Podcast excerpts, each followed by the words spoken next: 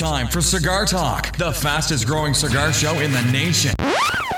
Welcome back, Cigar Talk. I'm your host, Rob Jones. We got Brian Falconer, co-host extraordinaire in the house. Here we go, man. How you doing, bro? Man, I'm doing good. Doing good, bro. Good to be hanging out at the Leaf. Leaf. I mean, we always tell you how great the Leaf is, and so it's a bonus when we actually get to hang out and do the show here. Mm-hmm. So anyway, let's talk about what we're smoking right quick. I haven't actually smoked. I've been setting up, but I'm about to light up the old Pappy Van Winkle. Ooh, and I'm smoking the Five Vegas Cask Strength. If you smoked these before. Yeah. Nope, I've never had a Pappy Van Winkle. Really? Nope. Well, let me tell you what, you should. All right. I will. Lighten that bad boy up. It's nice. And then, you know, it's kind of late. Yeah. We were going to start at 6:15. And, you know. Rob haven't. Did what I do, you know. And so, anyway, it's actually about, what, 9?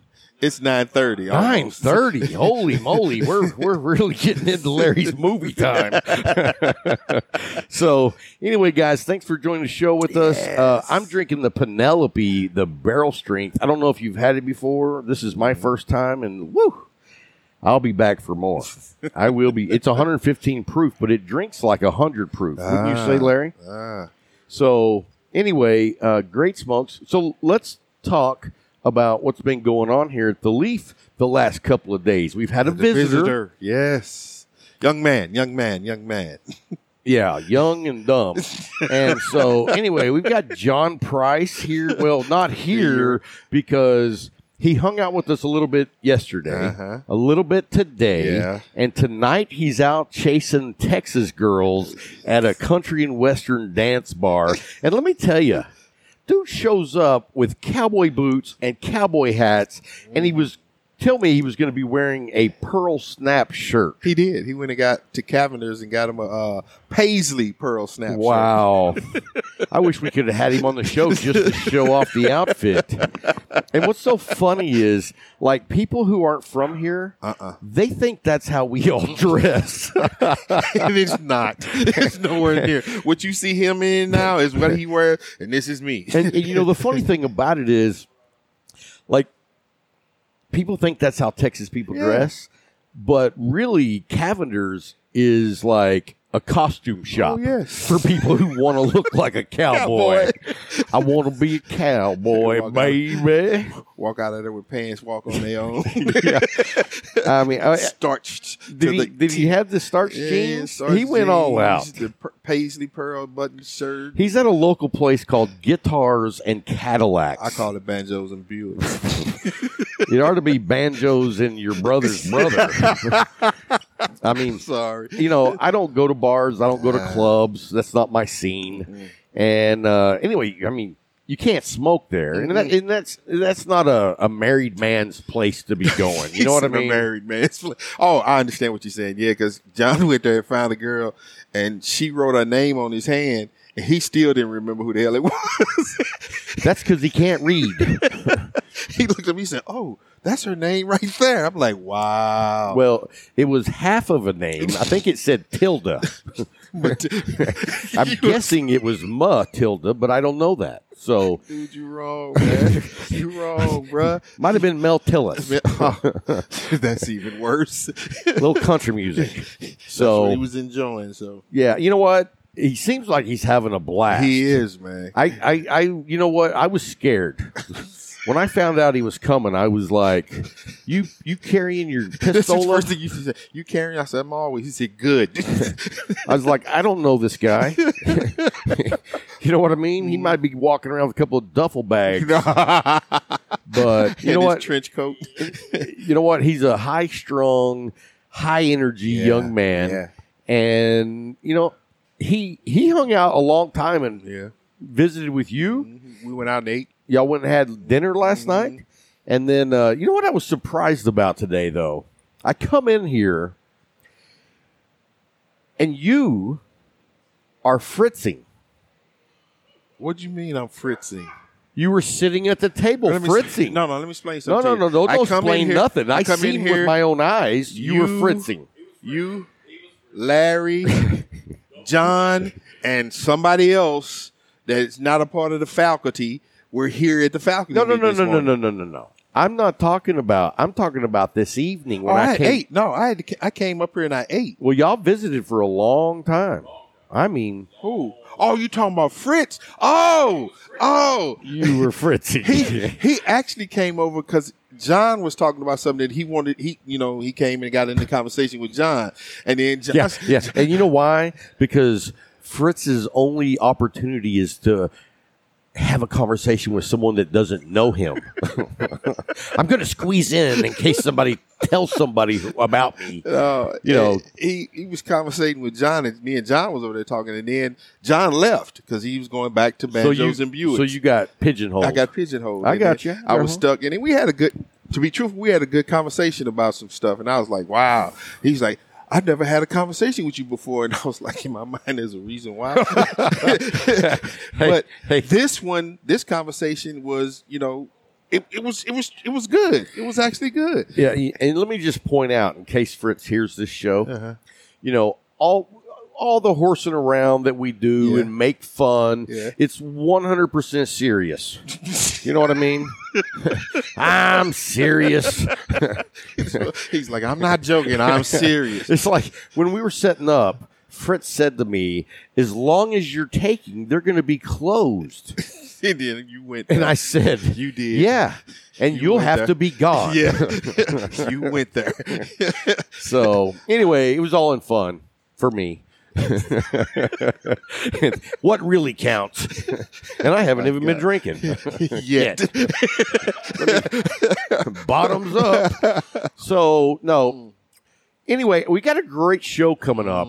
I got a great interview with a guy named Nick Brown. Nick. Did you see the post I did? Yes, you did. Yes, I did. And I've actually had a couple of Zoom meetings with that dude, just one-on-one, and I like the guy. He is like just down-to-earth, funny, like my kind of funny, We know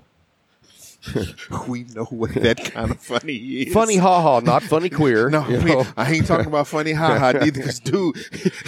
So, anyway, that's who the interview is with today. Gotcha. He owns a mobile lounge called the Castillo Mobile Lounge. Mm-hmm. They do events, and, the cool thing about that setup and what I think is so valuable to the cigar industry, the cigar community, is because he's doing like a lot of like weddings and events.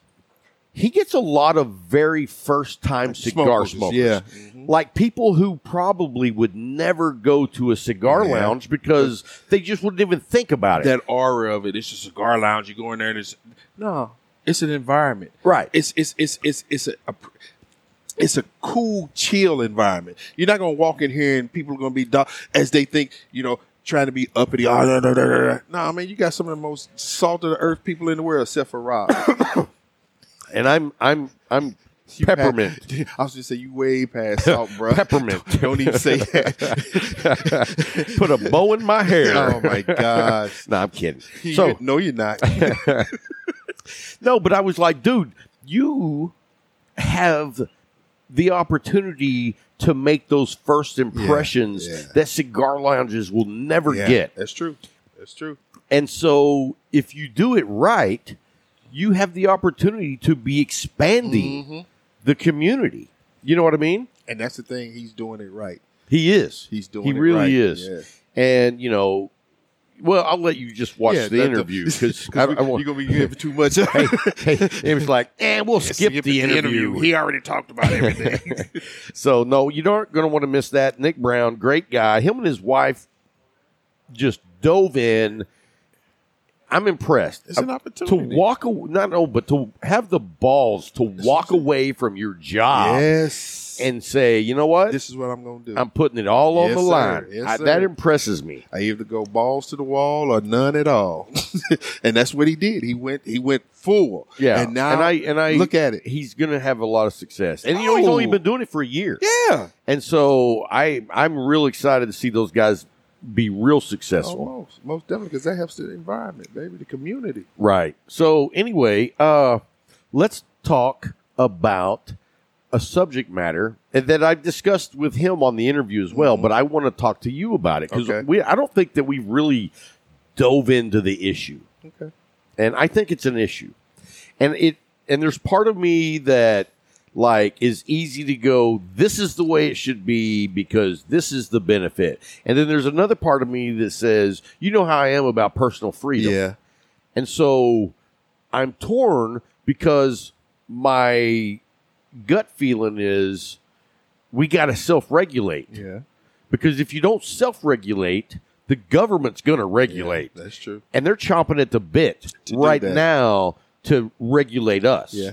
And so the topic is, what do you think about cigar brands that use marketing techniques and name their cigars and do artwork on their cigars that look like kid stuff? And I don't, and you know what?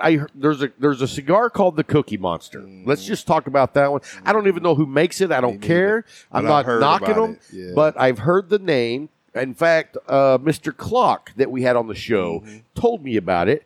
And, you know, I, like part of me is like, dude, you can't do that because the FRA is the waiting. Congress and Senate are waiting. Like, you're marketing to kids. Yes. And it doesn't matter if you're marketing to kids or not. If you give them the ammo, they will use it. Oh, yes. Because all they want is the opportunity. Right. And like you said, by putting that out there, you're giving the opportunity for them to run at it. And where are we at now? Then they're going to start telling you what you can and what you can't market, how you can do this and how you can do that. That's not the cigar community. It's not. And as a retailer, I believe you should think about that before you do certain things. And that's just not... Well, not the retailer. You're talking about the manufacturer. I mean, the manufacturer. And I mean, right off the bat, because I'm not bringing those cigars into my shop. Oh. No, because you're putting a bullseye on yourself. Not just that. You are also encouraging that. That's what I'm saying. Think about here in Abilene. If they found out that there was a cigar named Cookie Monster, how do you think the city of Abilene would act? Well, first of all, the city of Abilene hates cigarettes. They hate cigars. They hate chewing tobacco. This is the only location in town you can smoke indoors. And we are very fortunate that the previous owner of the Leaf, Bill Kalame, made that happen. Yep. But there's a lot of people that would love to see the Leaf shut down because they don't understand what it is. And they've never had anything to do with this. You know what I'm saying? Yeah. They never had anything. They've never come in and experienced what actually happens inside the Leaf. All they know is what they hear. Well, and I mean, they have given tobacco such a bad name, unjustifiably. You know, I can give you a reference. Thursday, I went to the doctor. My doctor was asking me questions about things. She said, "Do you smoke?" And I was like, "I smoke cigars." And she asked me, she said, "Well, how many cigars have you had this week?" I said, "Actually, one." "Well, you need to quit." I'm like, "Why?" Then she started going on about the health things. And I was like, "Yeah, if you inhale." She's like, "Well, what do you mean?" I said, "You don't inhale cigars." "Well, people do, but you shouldn't." 99% of people don't. Yeah, so you shouldn't. And then she just had this look on her face. She's like, "Well, no, you need to quit." And in my mind, I was like, "No, I don't. I need to punch you in the throat." I was like, "No, I don't." Apparently, I'm paying you money, and you don't know what you're talking about. And it's just... People have that mindset, "Oh, it's tobacco. It's bad for you." No. Dude, people have been using tobacco for hundreds of years. As a what? All kinds of things. Thank you. It was medicinal at one time. It was medicinal, but it was also always a community thing. Mm-hmm. It was also like when you sat down and wanted to have like peace talks. That's where I was getting ready to go. It was used as a medium that everybody understood and everybody knew. Yes, everybody. You go back to, we're in Texas. You had the Native Americans. They ran Texas before Columbus got here. How did they broker peace treaties? Columbus got here. Columbus ain't never been in Texas. He was in the United States. I don't even think he hit the United States. I thought he sailed down and hit Brazil. That's how they got the name Indians, because he thought he was in India. Yeah, but that was down in Mexico. Nah, bro, he never made it up this far. He messed up everything. He was a drunken sailor. You know that. We all know that. He ran into an island. Is, that's how they brokered peace treaties amongst themselves. They would sit in the teepee and they would smoke. Right. And they would talk. Right. That was their way, like you said, the common denominator, them coming together. And showing respect. And respect. Because they brought out these amazing pipes, yes. Great tobacco. Yes. And now you're trying to tell me it's wrong. Get out of here, man. Well, you know, it's just that a lot of people, and I read some really amazing statistics on. I'll tell you about statistics. Right. They're all slanted to whoever. You can make them say, yep, you can make them say whatever you want them to say. I get that. But when I read the statistics on tobacco and how much money it costs taxpayers for like the medical and stuff like that, and I'm like, okay. Suck it up, Buttercup. Where's the issue? Right. And nobody can tell you that. You get more of a backlash from, and truthfully, drinking and driving. Being an inebriated driving. I mean, if you want to bring up any kind of statistics, let's talk about people dying in car wrecks. That blows away everything. That blows away alcohol, tobacco, drugs, all combined. But we're not going to quit driving. Oh, heck no. And you better not try to regulate somebody out of driving. No. We already know that because people have their driver's license revoked, and I still used to catch them like, man, how are you still driving? Well, nobody caught me. Dude, if I'm not allowed to drive, I'm still going to drive. That's what they do. Boom. That's what they do. I mean, the first thing I hear is, well, I got to work. Okay. Did you think about that when you were drinking and driving that night when you went to the club? No. So it really isn't an issue to you, is it? It was. Yeah, before you pulled me over. True. But it's you can't wreck. But here's my thing. Let's back up and get to the main subject. So here's the thing, though. I also believe in 100% of personal rights, as long as I'm not infringing on your rights. And so for me to say that you can't name a cigar Cookie Monster, I don't have that right. Yeah, I don't. But to the point when you have to look past just what's in front of you, which is what we have a problem with. We just deal with what's in front of us, not looking past that. See, if they can regulate, if they try to, with the names, it brings about, I mean, they got rid of Joe Cool because what? Because of the kids. Right. So this is not the exact same, but it's going down the same route. Oh, I agree. It's going down the same route. I agree. So I'm with you, like you said in the beginning. I don't think we need to self-regulate. We need to self-regulate. And we need to show those companies that do that, you know what? I'm not buying it. It's not acceptable. I'm not buying it. It's not acceptable. And if you are buying it, quit for the good of the community. Mm-hmm. I don't think that we should be able to enforce someone not to name a product. Like, we can't say that's not allowed, but what we can say is I'm not buying it. Yeah, because the dollar bill is going to dictate anyway. Always. But on the flip side of that, you know, I was in a conversation with the guys over at Luxury Cigar Club the other night on live chat on Instagram. And that was hilarious. They said, hey, man, hop on with us. And well, I had it on my computer screen, and you can't join on the computer. Gotcha. So then I whip out my phone, and what I realize is the phone feed is like 5 seconds slower than what that is. So I'm like, you know, all over the place. I'm like looking at the phone with my eyeball, and they're just having a big laugh. Anyway, I left because it was, you know, my phone sucks. Yeah. My speaker, I can't hear. Oh, okay. So if it's on a speaker, you're not going to hear it. Yeah. So I'm like, while I'm doing video, also trying to listen, and they can only see my eyeball, and they're like, dude, stop. Well, they were like, you can't buy that kind of entertainment. So, you know, anyway, you know, the other part to that is I told them, I think you're always going to have the companies that are not in it for the long haul, they're in for it for the money grab. Oh, yes. And if I got to name a cigar the Jack in the Box, you know. to get that attention, to get them to just buy it so I can make that money. Right. That's what you. And then if I'm out of the business next year, who cares? Because I made that's all what I was going to do. Mm-hmm.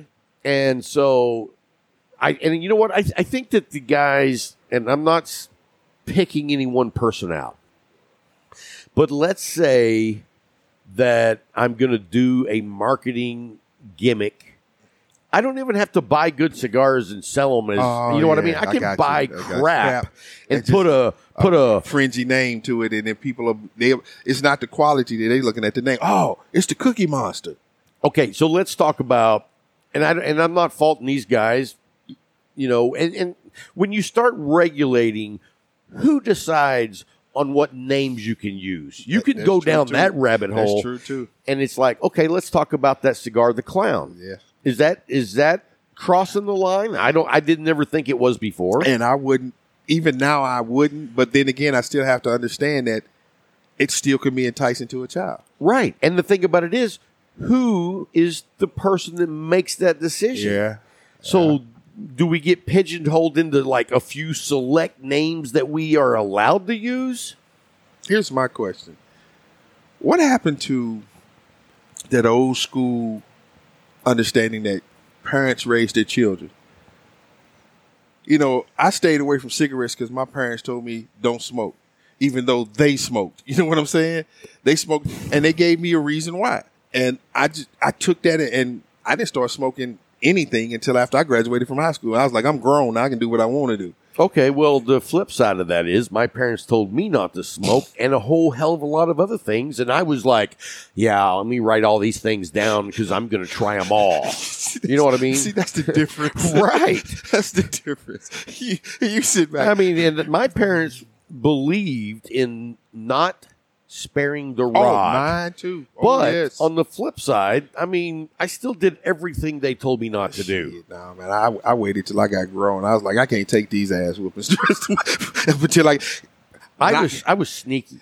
I tried to be too, but my mother was amazing. She was like, what was my that? Parents were dumb. Okay, that's one of you. I mean, really wasn't my dad so much, but my mother, she believed anything me and my two brothers said. You know what I mean? It was like, where did these panties come from? see, it was like, that's not even the reverse. Because you know my best friend John, he was wearing them. My mom didn't believe nothing I said until she could prove that what I said was true. My dad was cool as hell because he's like, I know what you did. Right. But until your mama figured out, I ain't going to say nothing. And that's the way he was. And I love that, man. I got to the point where, like I said, when I turned 18, can't nobody tell me what to do. Nah, I'm grown. Even though we know at 18 you really ain't. Oh yeah, I mean, come on, man, you're not even close. They just opened that gate. It's like the bullfight. They just opened that gate. My wife and a lot of my friends say I'm not grown. You know, Larry sitting there rolled his eyes. Like, that's damn true. But no, I mean, I don't even think that I would have considered myself like a real adult until I was like 30. It was 27 for me. And the reason why was because my wife at the time, she was pregnant. And I was like, okay, you got to grow up, bro. You got a child coming into this world. It's things you can't do anymore. And that's when I realized it was like you said, I was 27 years old when I realized that. And I was like, okay, certain things I had to let go, and I got to move this way. Now, let me ask you this. You're 53 or 54? Four. When's your birthday? April. So coming up soon, you'll be 55. Yeah. Dude, that's like the old Sammy Hagar album. Can't drive. I can't drive 55, baby. So, but where was I going? I don't know. Where was I going with that? He said something about the age. We were still talking about being grown. Oh. See, kids, listen to your parents. Yeah. This is what happens when you don't. From the 80s, this is your brain. This is your brain. You remember the egg in the frying pan? What a joke. And I'll just be like, no, that ain't. That's not my brain. You're like, that's an egg. That's an egg. That's not my brain. Shoot. I'm trying to remember where I was going with that. See? I got lost. That quick. So, anyway. We're not going to go there. Okay, it's over. It's like a fart in the wind. It'll come back tomorrow. Oh, I knew what I wanted to say. It's too late, bro. All right. So, anyway, that's enough. And I'm going to post some photos in the YouTube videos of some of these cigar brands that I think are way off course in protecting what we have. Huh. And my message is, if you agree, don't buy the cigars. That's true. Because that's the only way to send the message. That's the only way the message is going to be heard. Right. Because when you hit somebody in their pocket, they open their eyes to you. As long as people are buying them, they're going to be. Where's the problem? They're still buying them. Right. So that's just the way it is. Yes, sir. So anyway, we're going to shift gears here for a minute. I want to let everybody know that we talked about it, last week? Mm-hmm. We're doing a charity event for Cigars for Warriors, May the 7th. Yes, we changed the date. We were going to do it in April. I talked to Storm, the president of Cigars for Warriors, and after talking to him, May is actually their 10-year anniversary for Cigars for Warriors. That's even better, man. And so we are going to set up a true celebration, a huge set here at the Leaf. The Leaf has let us have, just run-of-the-mill. Yes. And we are going to set up an amazing set. I'm going to have a co-host, young lady. You'll be here. I know. You're going to be like the Ed McMahon sitting over at the desk, and we whip the camera over and be like, how we doing? How much money have we raised? and this is the amount. I'm going to try to get one of those little running boards. I got you. You know what I mean? I got you. And I want all of us. Yes. To really spread the word on this event, man. And let people know what the event's for. And I met a young soldier here at the Leaf the other day, and he actually received Cigars for Warrior cigar packs while he was over there. Yeah. And he said, "Dude, people don't understand.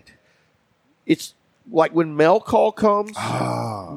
Everybody's not getting mail. No. In fact, very few are getting mail. But then you get that package that everybody can gets a part of. Right. And it's cigars. It's games, video games, it's stuff. And that's what Cigars for Warriors, they look out for those warriors that are overseas, that are in certain things. They are showing appreciation in a way. Everybody says, yeah, we support the troops. How? Well, we're going to give you the opportunity to support the troops that are overseas, that they're not getting mail calls. Mm-mm. And when they get a package with cigars, video games, magazines, whatever it is that they're requesting, because Cigars for Warriors is not just cigars. Nope. They send care packages based on the requests they get. Now, we'll say this. Storm told me the number one request is cigars. Cigars. And you know why that is? Because they can sit, relax, and enjoy company with one another. The environment. Right. Because, a lot of guys would be like, well, I would think they would get video games. Well, video games are great, but that's for those maybe two people are going to play that game at one time. Yeah. The cigar, everybody can enjoy it at the same time. Everybody gets to sit down and enjoy. Yep. And so I just can't wait. I've already got people signing up as our special guests. We got Al McAuliffe. Yes. Oh, Terrence Riley. Robert Caldwell. And several other people I've talked to. They're going to sign up. We're going to have raffles. We're going to have an app. You're going to download the app, because it's going to be digital, and you can buy as many raffle tickets as you want. And I'm telling you, you're going to want to. One, you're supporting the troops. Yes. If you don't win squat, you're know that the money went to where we say it's going, and that's to the troops. That's correct. But the giveaways are going to be badass. They're going to be worth it. They're going to be badass. In fact, I've already received a package that's going to be one of the giveaways. I'm not going to say what it is yet, but I'm a fan. I'm a fan. So anyway, guys, we're going to go to the interview with Nick Brown coming up next. And when we come back, we're going to give you our pick six, and then we're going to break down exactly why the 49ers suck. So don't go anywhere. We'll be right back.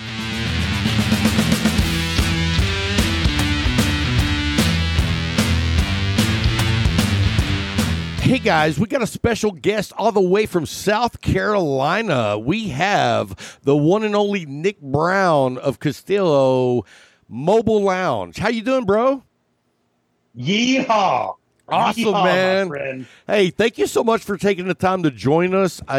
We have talked a lot offline, and I love what you're doing. I mean, on so many levels, I love what you're doing, okay? And let's break that down. First of all, let's tell everybody what it is that you do. I'm going to let you tell everybody what you do because I don't want to butcher it, and, I'm good at that. So I'm going to let you tell everybody what you do, Nick, and then I want to talk about why I'm so impressed with what you're doing.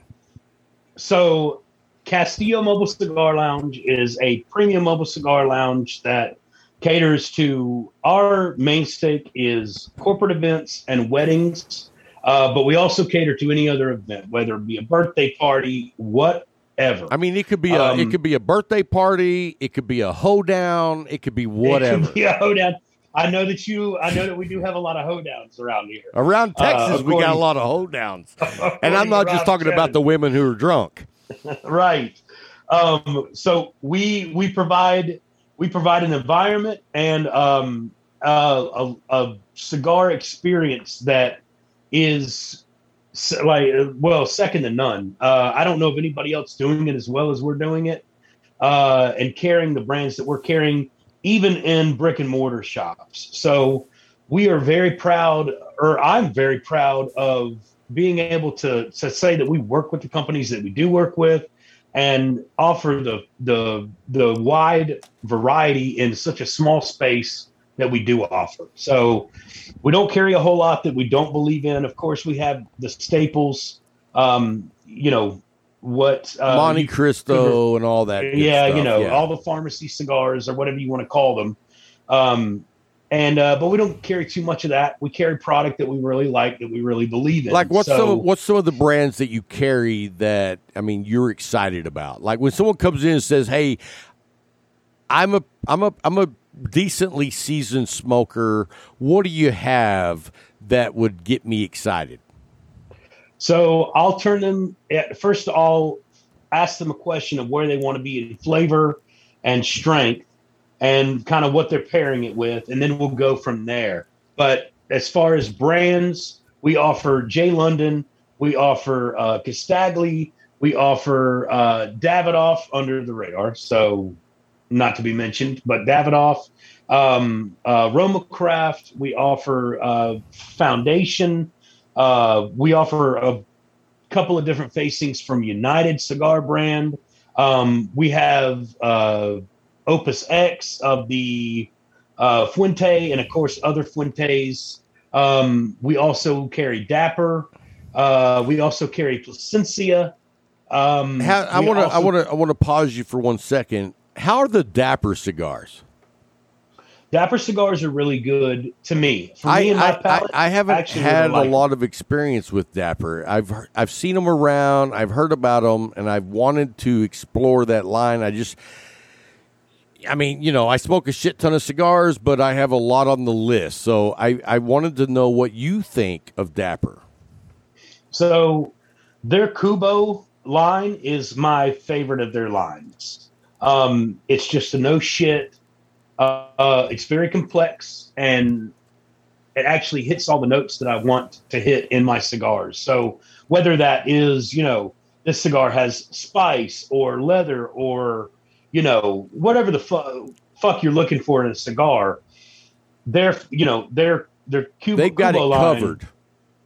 They got it covered in that line. So very nice. And that's really the only line that we carry by them. We don't carry anything else by Dapper. There's one that's I can't even remember the name of. It's got a rose and a skeleton hand holding the rose, and that's what's on the band. That cigar didn't blow me away, but a lot of people like that cigar, so I'm not trying to say anything bad about that cigar. It's just, you know, I can't push that cigar, so I'm not going to really get heavy into that cigar because I'm not going to point people in that direction a lot. But as far as they have solid facings all the way around, it's definitely worth a try. If you were going to try anything by them, I would say stick to their Kubo, or Kubo, however the fuck they're pronouncing it. I pronounce it Kubo, but you know, I'm excited. I've wanted to try their line, and it sounds like a line that I would like to try. Sumatra is fantastic. Okay. It's a very nice light Sumatra wrapper. And it's just really, really great. And judging from what I've heard that you liked and the stuff that I've tried that you like, you probably really appreciate that. Are you smoking right now? I am smoking right now. I'm smoking a Goliath Tabernacle right now. Oh, by Foundation. Nice. Very nice. Mm-hmm. I really love Foundation. They gave us a chance when not a lot of other cigar companies would. I mean, you know, you got to buy in so big. You know, a lot of companies want you to buy in, you know, $1,200, $1,500. Now, do you find that with the bigger cigar companies? I mean, are the smaller cigar companies just happy that, you know, you're willing to give them a chance versus the big ones that are like, hey, I need you to buy $5,000 worth of cigars? Right. Well, we never have spent $5,000 on cigars. We couldn't right now because one, we don't have the space. Second, I'm not going to get in over my head with that. Right. But like a smaller company like Roma won't really budge on their less than $1,200. Which is not really that bad because that's. You know, no, that's only that? Like that's like know, six box. That's like 6 boxes, well, 12 boxes or something. So something like that. So that's not that bad. But Foundation was one of the brands that was like, I was like, hey man, I want to carry your brand. I really appreciate it. I really believe in it. You know, your Wise Man, all this other stuff, everything else that I've ever had from you, your Highclares, you know, your Charter Oak, all that kind of stuff, really, really hits the mark for me. Is there any way we can do business? My first initial order might only be around $700 or $800 because we don't have the real estate to put out every Vitola. And they're willing to work with you. Yeah. And they were like, yeah. To me, that says a lot about the brand. You know what I mean? If you will only sell $5,000 or more for your cigar line, it's like, okay, well, you're not in the business of helping the new entrepreneurs get started. Right. And I have a problem with that. I mean, because we should all be helping each other. Yeah. And while I get that, you know, you got to it's not just about, you know, peace, love, and harmony. It's a business. Sure. It always helps out for companies it says a lot about a company. It was the same thing with, the Casdagli brand, and Lampert, forgive me if I mispronounce his name, but Balad, I reached out to him. He was like, we'd love for you to carry our brand. That'd be great. They used to go by Bespoke, I believe. Okay. Bespoke. Yeah. And they recently changed over to the Casdagli, and they also carry the, Daughter of the Wind and all that other kind of stuff. But, they have been very receptive as well. Just in the way of even he reached out and said, hey, if you ever have an event that you want something, you know, if you're going to be at a dinner event or a pub event or something like that, and you know, the menu, I used to be in the hospitality business. I can help you put something together. We can even have like a menu, you know, like a menu set up and stuff like that. That's reaching out and helping the young entrepreneur So, okay, so we get an idea of what you do, okay? And right. Let me just tell you that I absolutely love what you do. And for everybody who's listening, if you go to the YouTube channel and watch the video, I'm going to put some pictures up here in the little dead space of his... Dead space. I'm going to put some pictures up of your actual lounge and some of the pictures of how you do your business. I love it, dude. I absolutely love it. And what I love about what you do is two things that really drive it home for me. One is you believed in yourself, you believed in the cigar community to walk away from what your everyday gig was, and you decided to do what you're doing. Hats off. That is the true definition of an entrepreneur, because you don't have a safety net. You just said, I'm going to do it. And I love that. The second thing I love is you're on the front lines for cigar smokers, the new cigar smokers. Like, you're at an event with, let's just say you're at a wedding. In a wedding, let's say that you have 6 regular cigar smokers, but you have 20 to 30 people show up. You're the first guy that's going to be able to give a brand new cigar smoker the opportunity to enjoy the experience. And if you do a shitty job, we lost that person forever, probably. Forever. But if you do a great job, you are expanding on the cigar community. And I love that. I think that's, like, amazing that you're doing that.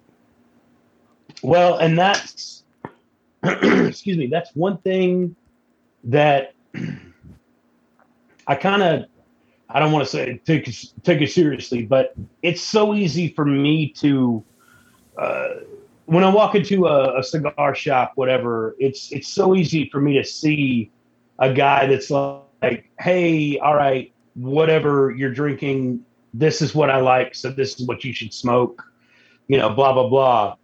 So I'm not going to do that. I'm going to ask that person just a couple of quick questions, put them at ease, and make them feel comfortable. Because, like, you know, actually listening to your show from the other day, is it Jason that owns the Leaf? Jay, where you go all the time? Jay.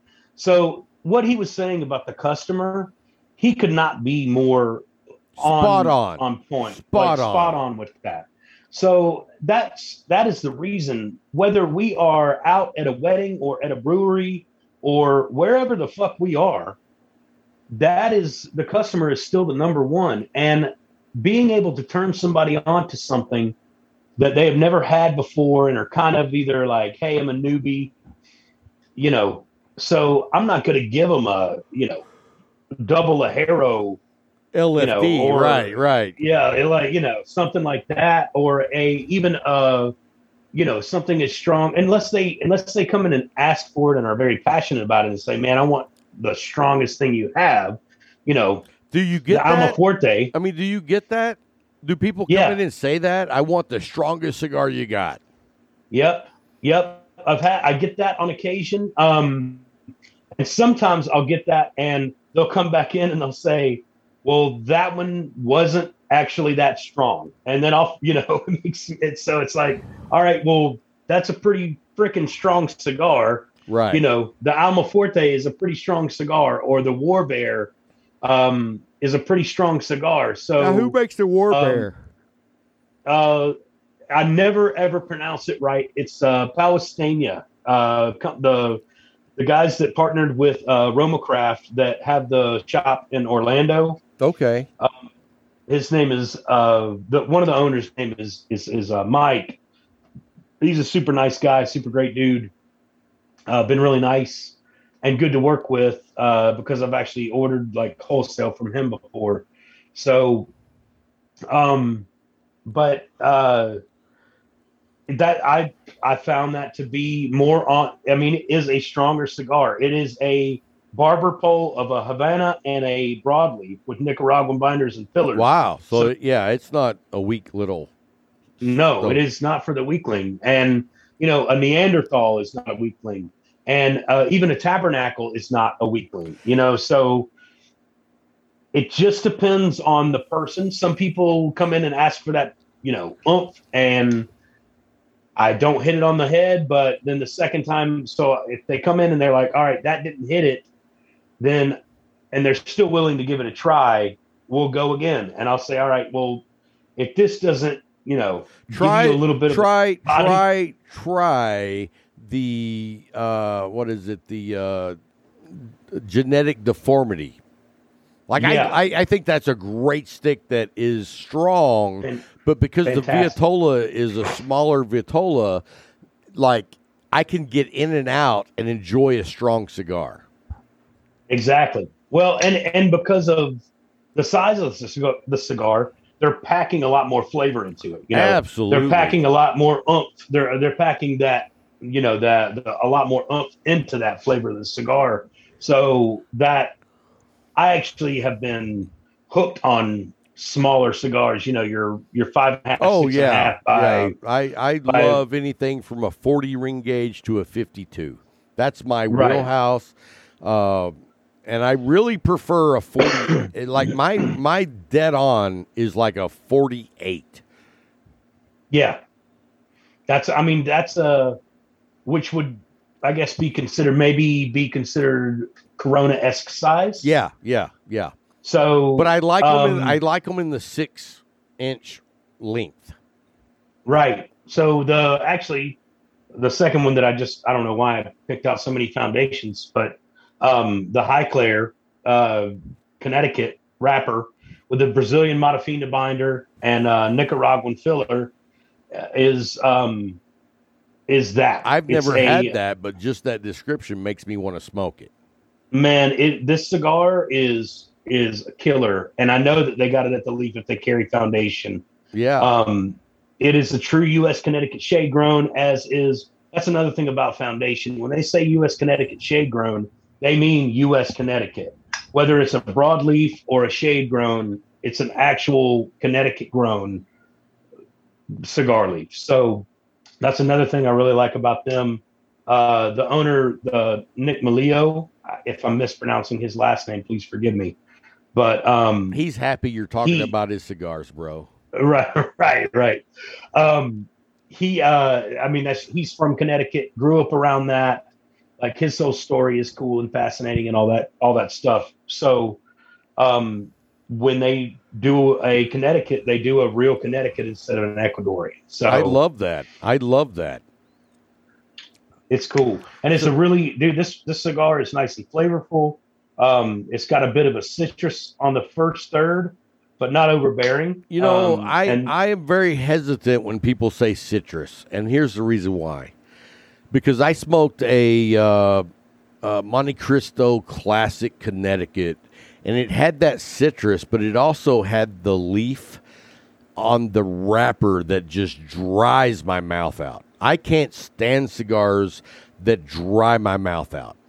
And right. I recently learned that you want to use a semi-salty wrapper because it makes your palate produce more saliva. And if you go away from that, it's very dry. And I hate dry. Yeah.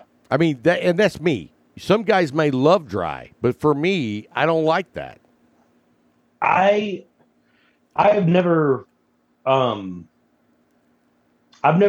necessarily experienced dry. Oh man, but I have. I'm never smoked the right thing to. I mean, it's very similar to being with a woman that has. Like, you know what I'm saying. Anyway, a little bit of sandpaper. Yeah, down there. Yeah. So, well, hey, man. So let me ask you this: to do what you've done takes. I mean, just to not beat around the bush, you got to have balls.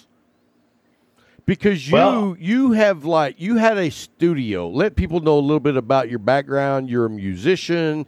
You have a recording studio. And one day you said, you know what? This is what I want to do. You started doing the research. You started doing the legwork, figuring out how you wanted to do it. And hats off, man, because you've actually been able to keep your head above water. Now you could tell everybody you're not going to get rich in the first 6 months. That's not going to happen. Not going to happen. Not going to happen even within the first year, but it has managed to pay for itself. And I actually think that, not to be crude or downplay or anything. My listeners don't mind a little crudeness, I promise you. Well, I think that the virus actually helped us out a little bit because we opened right in when all the middle shops of the pandemic. Were closing. Everything was closed. Everybody was, everything was shutting down, and you can't be within a certain amount of feet of each other, all that kind of stuff. So we are, our lounge is a 13 by 8 lounge, which, so we would allow folks to come in, make their selection, point them in the right direction, figure out what they were drinking, figure out what they were, what they had just eaten, whatever the case may be. And then they can go outside to our seating area and socially distance and enjoy their cigar. Now, let me ask you this. So do you guys sell booze as well, or do people bring their own? How does that work? So the licensing in South Carolina for booze is ridiculous. Oh, really? And the insurance that we would have to carry for booze is ridiculous. So we don't offer any But if I have my own, can I bring that? Absolutely. Okay. Absolutely. Okay. So yeah, no problems in with Texas, that. It's. I mean, I don't think it's ridiculous. It's $10,000 and you get a license. Okay. I'm pretty sure in Texas you could rob a bank and then later on you could get your license to serve alcohol, because all the stripper clubs I've been to, I'm pretty sure were owned by, criminals. Yeah, ex-cons. Right. Or still criminals. Right, right. Yeah, we're still doing the drug trade. But yeah, it's not like that in South Carolina. South Carolina, there's tons of red tape. There's, all sorts of insurance you have to carry with it. It's just so it really doesn't make it worth it. If we sold enough, it would definitely make it worth it. But it's not worth it for us in our capacity right now. I got you, because you're not open full time. You're not a bar, and I'm going to tell you this personally for me.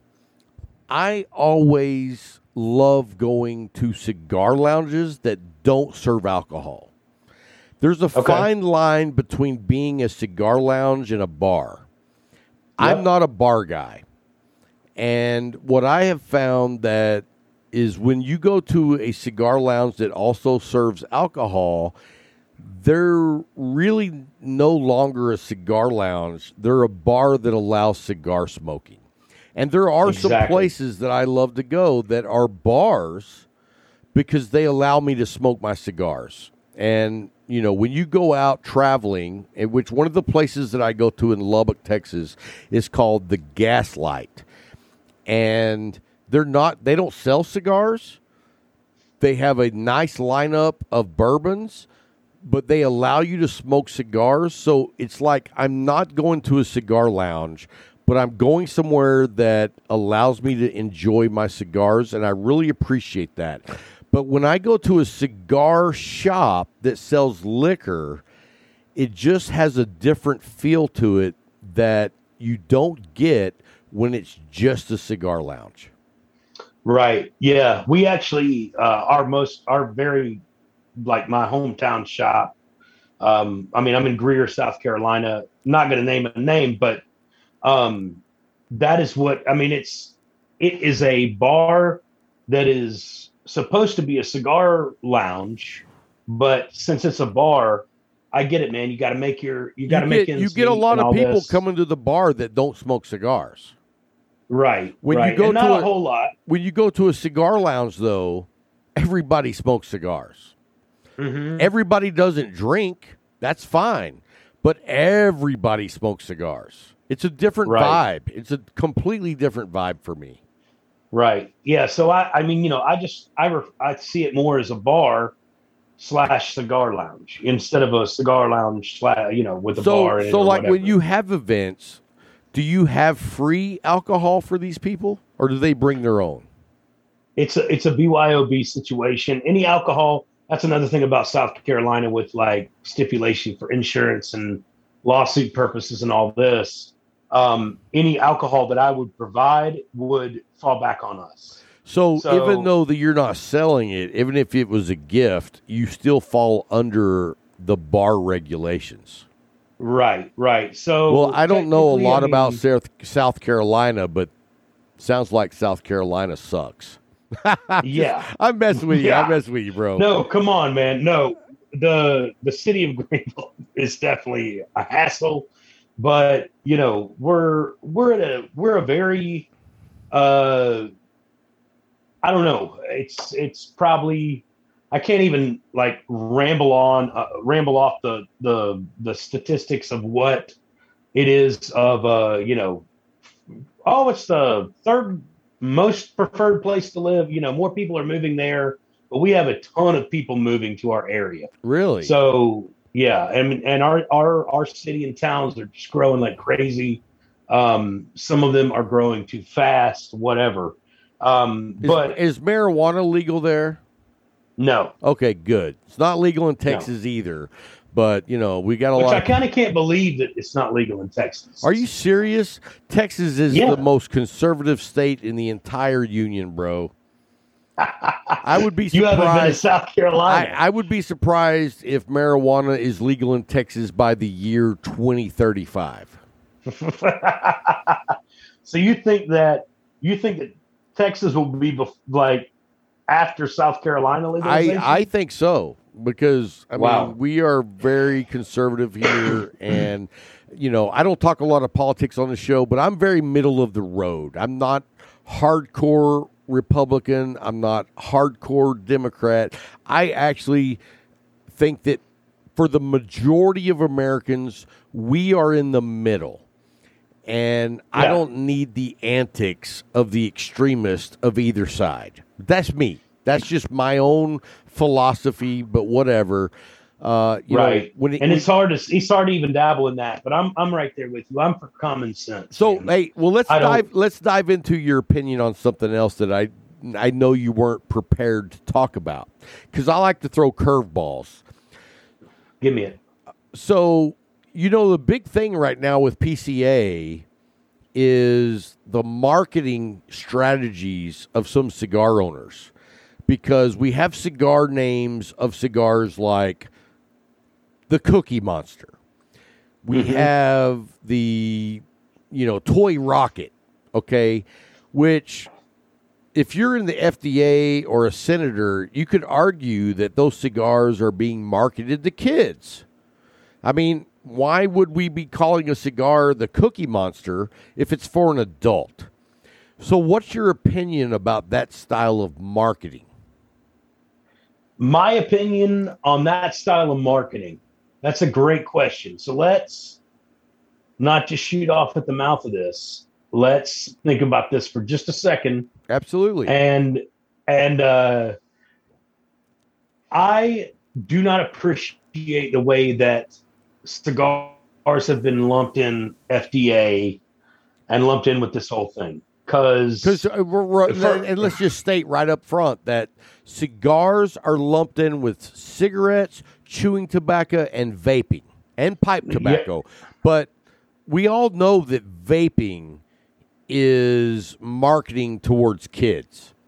I mean, when I was at TPE a couple of weeks ago, dude, walking through the trade show, when you looked at the vaping market, it looked like candy stores.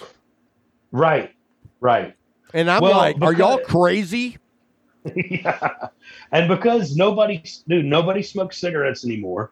Everybody just vapes. So to lump all that together, especially a handmade product that's, you know, a premium handmade product, to lump that in with just that kind of bullshit is bullshit. Well, so, and I see it as that's exactly what the FDA and the senators want us to do, is come up with names for cigars that sounds like you're marketing to children, even though you're not, because we all know that a 16-year-old has virtually no interest in smoking a premium cigar. They just don't. Yeah. But yeah. How do you say we're not marketing to kids when we name a cigar the Cookie Monster? That's a great question. How do you? Because it's a cigar. Like, what kid has interest in smoking a cigar? I don't know. I don't see the appeal of cigars being for children. Just because even when I was, 16, I never smoked a cigar as a kid, and I did everything I was told not to do. Right, yeah. I never tried to duck out and smoke a cigar, ever. Never. No, not even, as many cigars that I split to put other shit in, when I was a kid. That, I never even had. You didn't even think about it. Inkling. No, when I was a teenager, I started smoking when I was in ninth grade, and I started smoking clove cigarettes. Yeah, and I started smoking clove cigarettes, but I would go to the local cigar shop to get the clove cigarettes. And I remember walking in there, and it was also at the time, huge pipe tobacco place. And when you walked in there, it just smelled like heaven. You know what I mean? Yeah. You had like virgin angels singing when you walked in, and that's where I got my clove cigarettes. But even though I was at a place that sold premium cigars and pipe tobacco, I never once thought, oh, I want to try that. I was there to get a pack of clove cigarettes and leave. Yeah, so even if there was a cigar sitting on the shelf that said, this is the Cookie Monster. Oh, my goodness. Right. I'm 16. Who gives a shit about Cookie Monster? Right. Now, here's the flip side of that, though, and here's my problem with it, is that the cigar industry doesn't need to give the FDA or Congress or the Senate any extra ammunition than what they already have. If they had their way right now, there would be no cigar bans. Every box would just be a white box that says cigars. Right. No, awesome. Really, that's what they do in Canada already. So let's not give them the ammo to come after the cigar industry by promoting a childhood character as a cigar name. That's just me. I've never thought about it like that, but that's a really good point. So, I mean, that's just a great point. Why, like you said, why give them the ammunition to do such if, you can name a cigar anything under the sun, but you got to name it Cookie Monster. Right. And you know that it's going to raise a stink. And maybe you did it just to raise a stink. I don't know. But I was on Instagram last night live with the Luxury Cigar Club that does the monthly box. And we were talking about this exact conversation. And guys were like, well, we just should not support those companies. And that's the general hardcore cigar smokers is what I consider the community. Because your guy that smokes one cigar a month, he's not a hard cigar core guy. Uh-huh. But he enjoys cigars, and the marketing might affect his purchasing of different cigars. Like me and you, I have no doubt that when you see a cigar named the Cookie Monster, it's not going to entice you to smoke it. It's not for me. No, but it's not for me. Right. And so my argument is, like, I want to do whatever I can to protect the cigar industry because it's our community. And I look at the big picture saying, well, if I name my cigars Big Bird, that makes it look like I'm marketing to kids. Even though kids kids don't even come into the equation, okay? Right. They're not going to be smoking cigars. I think that maybe if you had 1 million kids, maybe 4 of them would smoke cigars, and those are little hellions that just want to be a little shit, okay? Right. But why give the FDA and the politicians any ammunition to come after us in any way? So I'm against that kind of marketing, but at the same time, I know there's small little companies out there that are here today, gone tomorrow, and they're going to do whatever they can to sell however many cigars they can, so they will market their cigars in a way that is not acceptable to me because they're for a cash and grab. You know what I mean? And if you don't have long-term standing in the community, I mean, why not go in and make $1 million and then get out? Right. So, but in order to combat that, we as the hardcore cigar smokers have to say, I'm not smoking that. I'm not posting pictures of Big Bird cigar on my Instagram. Right. Right. And you're not going to promote like, hey, this cigar was so good this week and it was the Cookie Monster. So because you're right. I mean, when it comes down to it, the FDA, they don't look at anything but the bottom line. Right. So all they're going to do is look at that and just be like, okay, all this is marketing to children. So, okay. I mean, like being a cigar lounge owner, I mean, would you bring in a cigar that possibly could be marketed as a name or decorated for kids? If it were the kind of thing that like I specifically picked up on, this is like they're really pushing it and decorating it for children. No, that's kind of uncalled for. I mean, and we all know that even if you decorate it and call it whatever, it's really not marketing to kids. It's marketing to adults. But just the fact that it's giving ammunition to the people who are trying to bring our industry down is where I have a problem with it. Now, and I am very passionate about my rights. And so that kind of tears me a little bit because if I'm selling a cigar, I should be able to call it whatever the fuck I want to call it. I get that.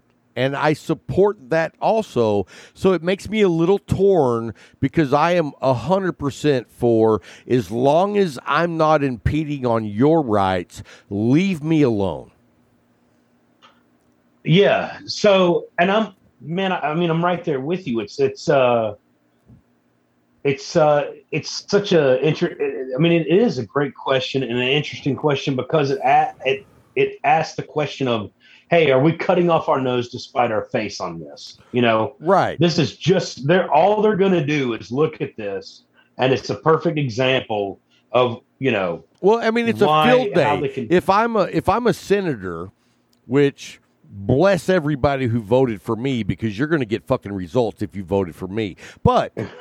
If I walk into the Senate floor and I'm against tobacco and I pull up a list of names that are directly related to cartoon characters or imaginary characters that catered to kids' education, right?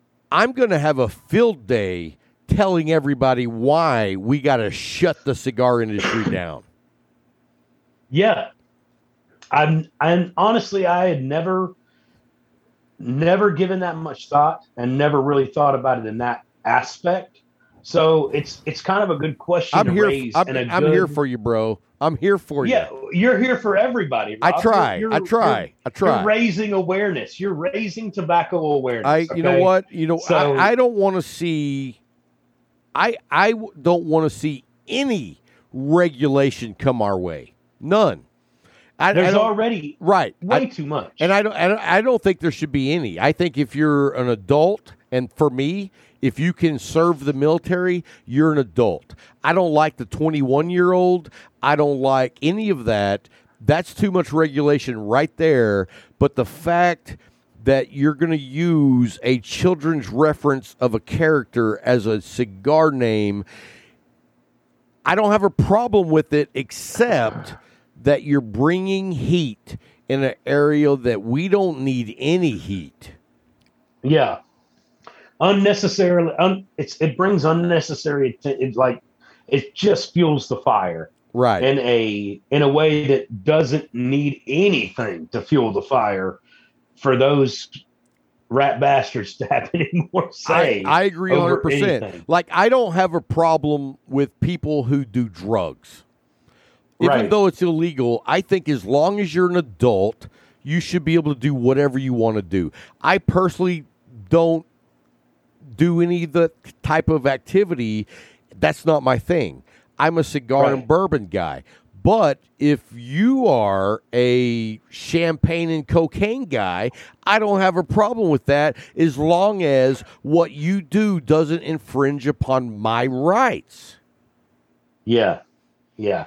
But so if your cocaine drug dealer is out on the corner dressed up like Snuffleupagus, there's going to be a lot of attention drawn into what you're doing. Kids are going to want to hug that guy.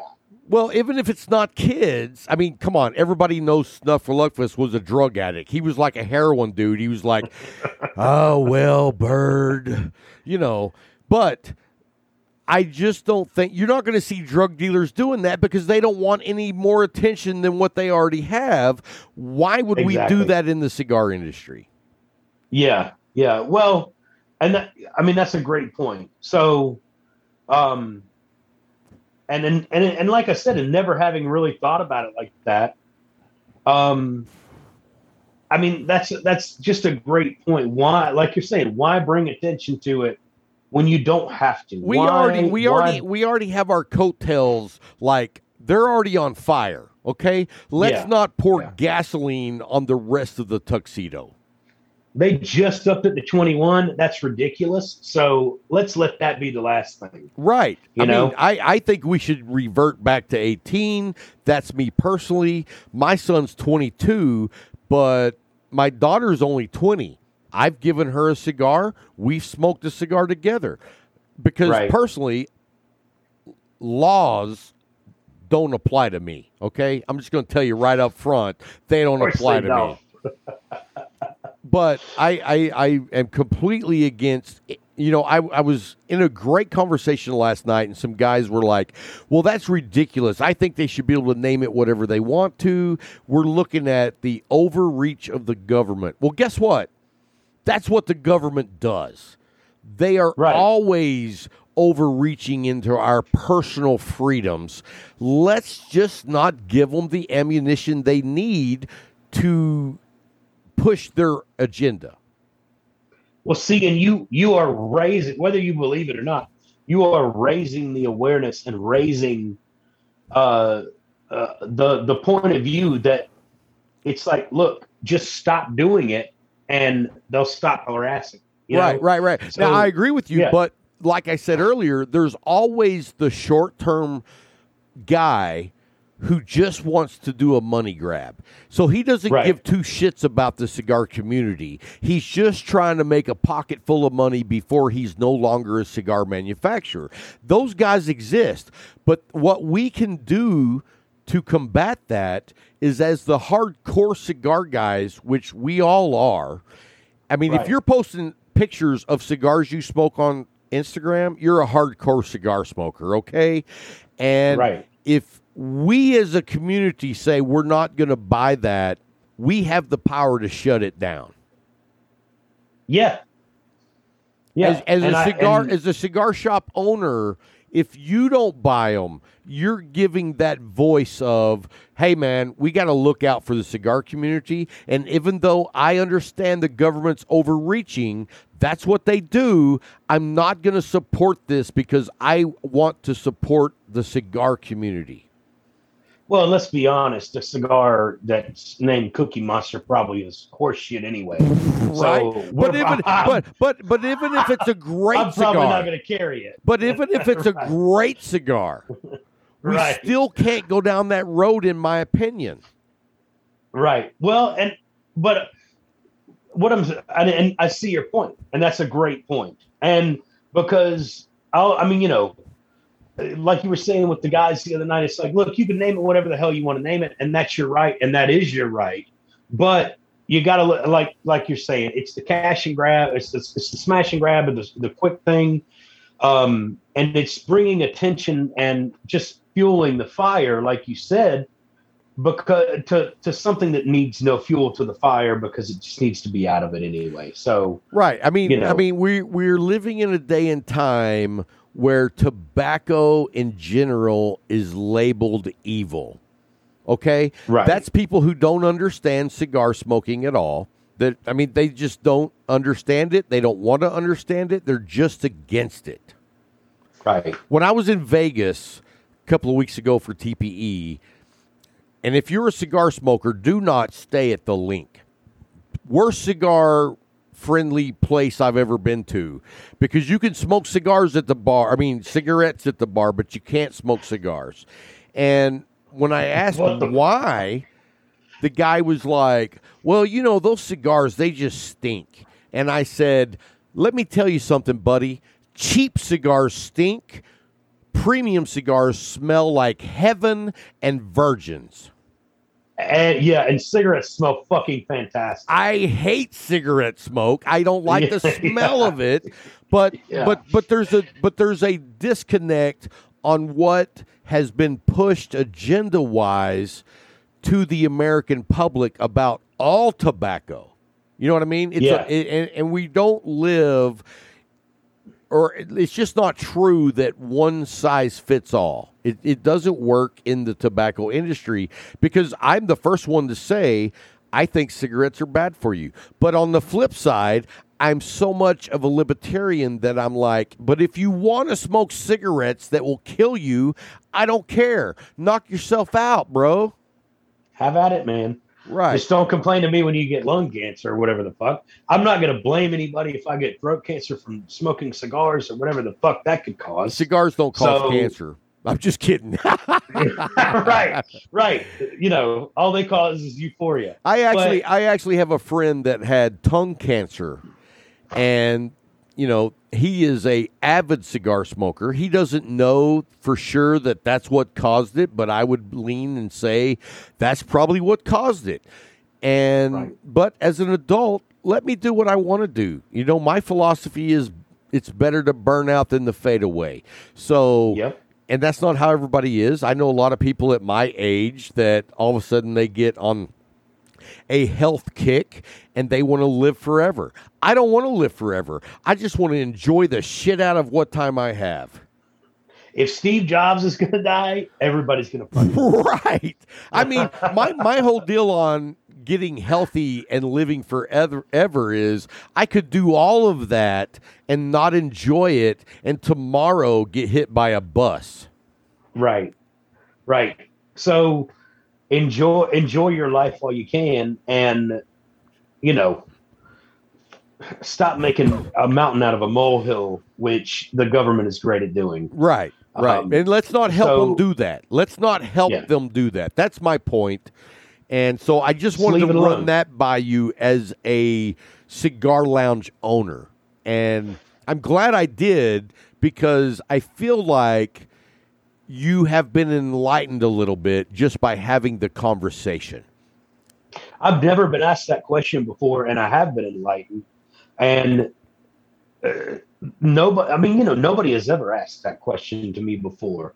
Like, hey, would you about that. So hats off. Rob Jones does it again. That's what we do. That's what we do, baby. That's what we do. I just had a great conversation with the Luxury Cigar Club guys last night, and I was like, you know what? I'm going to ask Nick what he thinks. And I highly recommend that you take that conversation and you have it with other people in the cigar community. You know what I mean? Get people talking about it, because I think it's a very important thing that I know the PCA is against it right now, and I'm not a guy that is usually on board with PCA. I mean, you know, they are what they are. I'm not. I've had interviews with the guys that run the PCA. They're good dudes, but they are a cigar organization that tries to do the best they can for the cigar community. But I agree with them on this token that that's not the way we need to go. But enough about that. Let's get back to how did you come up with the name of your cigar lounge? Because your last name is Brown. Yes, that's about as white as you can get. My last name is vanilla as fuck. Right. So, I'm Jones. I get it. So my other profession is recording. So one of my buddies one day came up to my house and the recording studio, and he was like, "Man, this place is like a fucking castle, Greer Castle."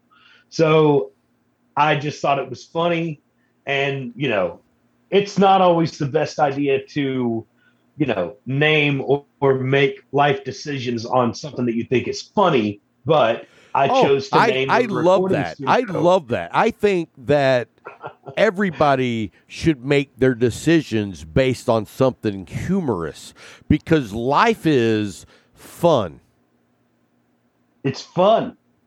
And it's not fun if you're, you know, what I mean, you know, it can, but yeah. So I thought it was funny, and I was like, I'm going to name this place Greer Castle Recording Room. So, and it just, you know, so that's what the recording studio is called. And I was like, well, we bounced around names and all this shit. And, what were some of the other names?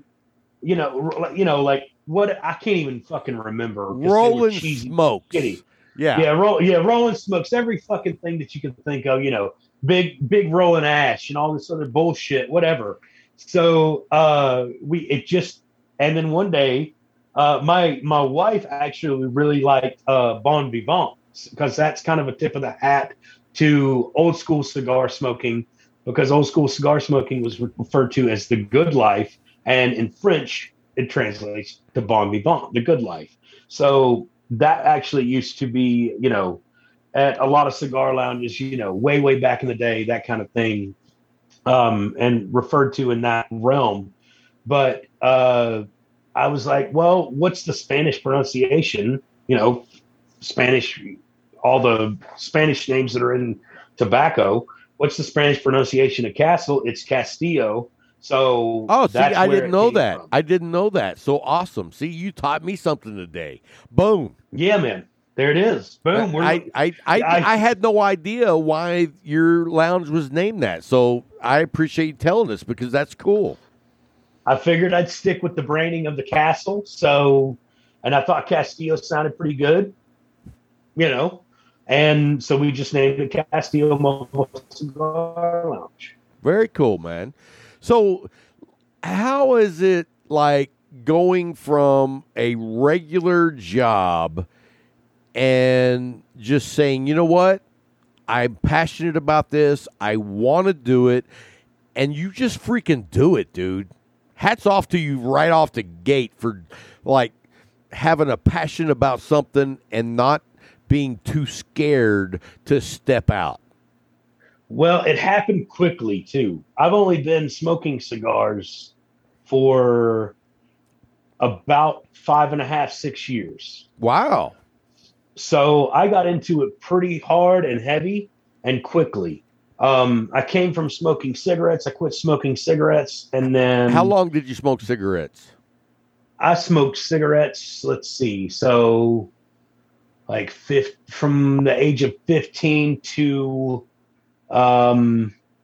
about 29 or 30 years old, 32. So, and don't you feel so much better now that you don't smoke cigarettes? Man, I thought that I would miss it. And for that year and a half that I didn't smoke anything at all, I did. I really missed smoking. And it got less and less, but now I can't imagine going back to cigarettes and leaving cigars. Not even, I mean, dude, the thought, because I smoked for 29 years. I started when I was 15, and I smoked until like I was 37.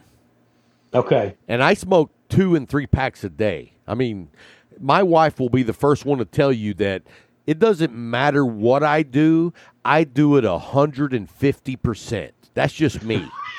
And, yeah. I mean, I would go to work, and at the time, I was working outside, so I was able to smoke at work.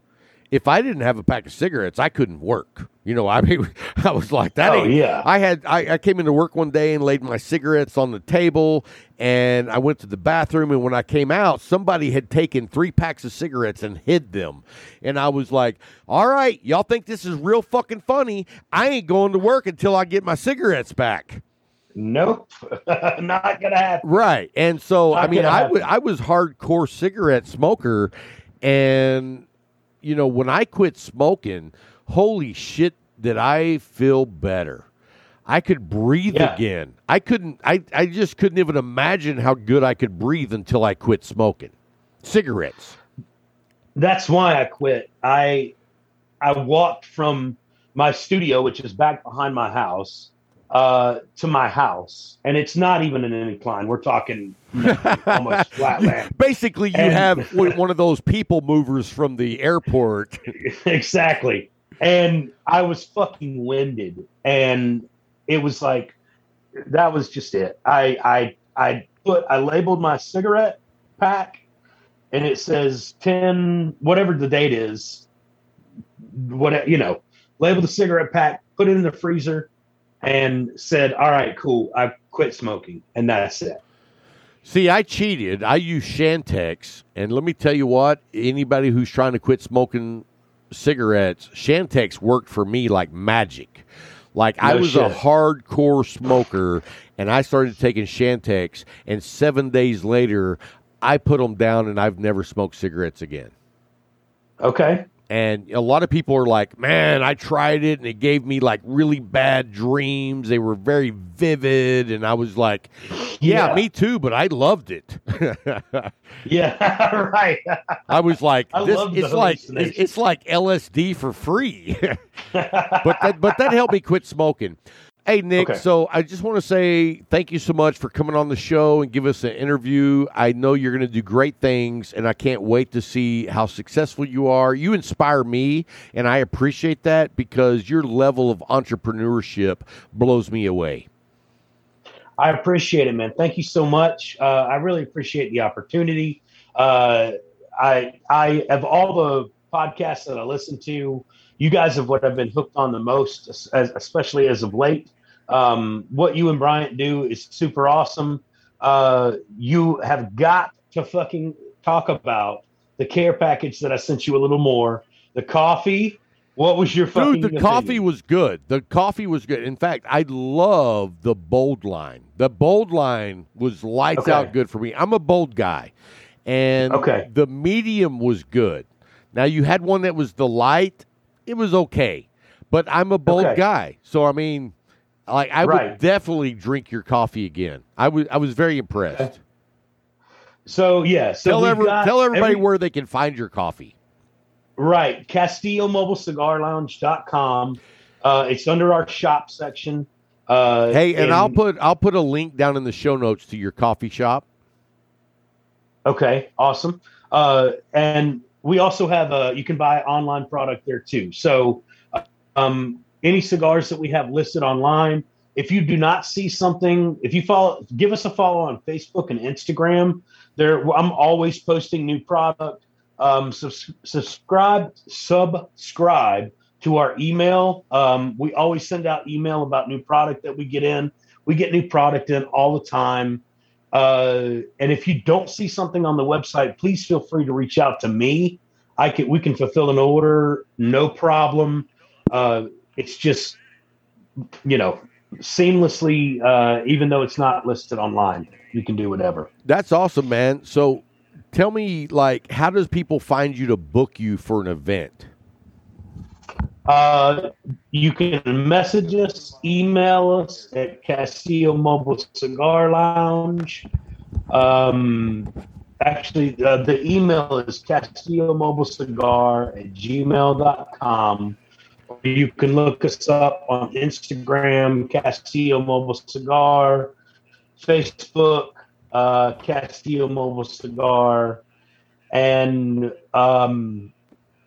we'll reply direct message to anything. So it's funny that your video and your audio is coming through kind of slow, so you sound like you're blah blah. We're not on that, but. Hey, so guys, I'll post all his links down in the show notes. Just check reach out to us any way possible. And hey, now I want to say one thing before I go.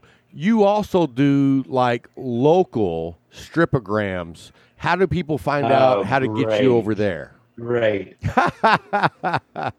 Hey, Nick, it was a pleasure having you. Please have me on the show again, Rob. I really like you guys. Hey, and you know what? Again. We do digital video herfs. We would love to have you come out and hang out with us sometime with some of the other Cigar Talk fans. Hey, thank you, brother. And we will. Hey, I'll be talking to you soon, man. And we will get you hooked up. We would love to have you come on a herf. Hey, guys, go by and check out his shop. Go by and check out his coffee. He is one of my favorite guys. Just because of everything he's done. I love the guy. So check him out and don't go anywhere. We'll be right back after a quick break.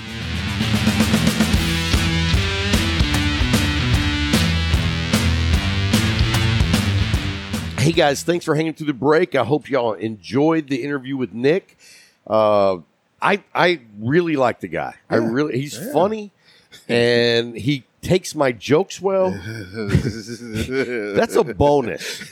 That's a heck of a bonus. Anybody that can like put up with my jokes, we should be friends. Because you know that's a very select group, bruh. It's very eclectic. As they say. yes. So anyway, let's jump right into the pick six of the week. Got you.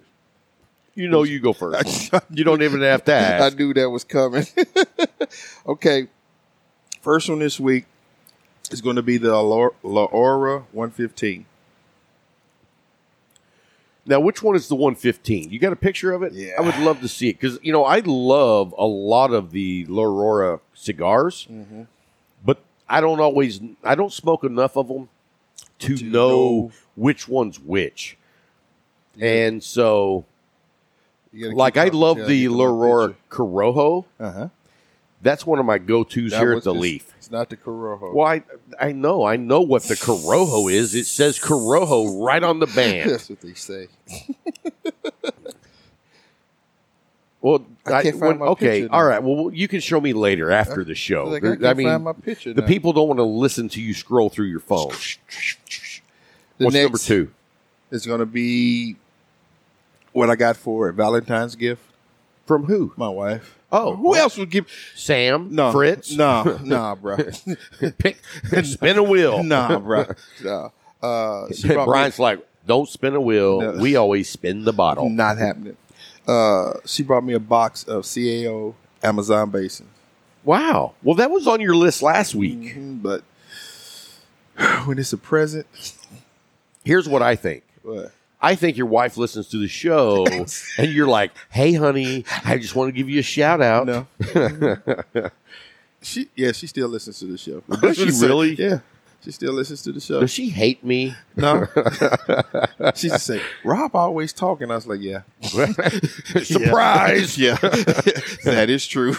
Never stops. And my last and number one in my heart for this week was the Ashton Symmetry. I was smoking that this morning. Really? Yes. Oh, I love that stick, man. See, that stick doesn't do a lot for me.